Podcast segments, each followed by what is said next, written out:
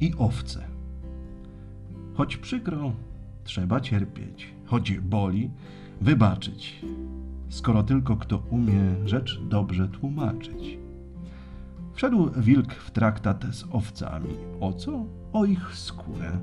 Szło o rzecz, widząc owce dobrą koniunkturę, tak go dobrze ujęły, tak go opisały, iż się już odtąd więcej o siebie nie bały.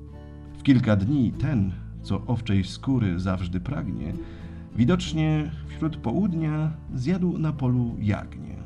Owce w krzyk, a wilk na to, po cóż narzekacie? Wszak nie masz o jagniętach i wzmianki w traktacie. Udusił potem owce, krzyk na wilka znowu. Wilk rzecze, ona sama przyszła do połowu. Niezabawem krzyk znowu i skargi na wilka.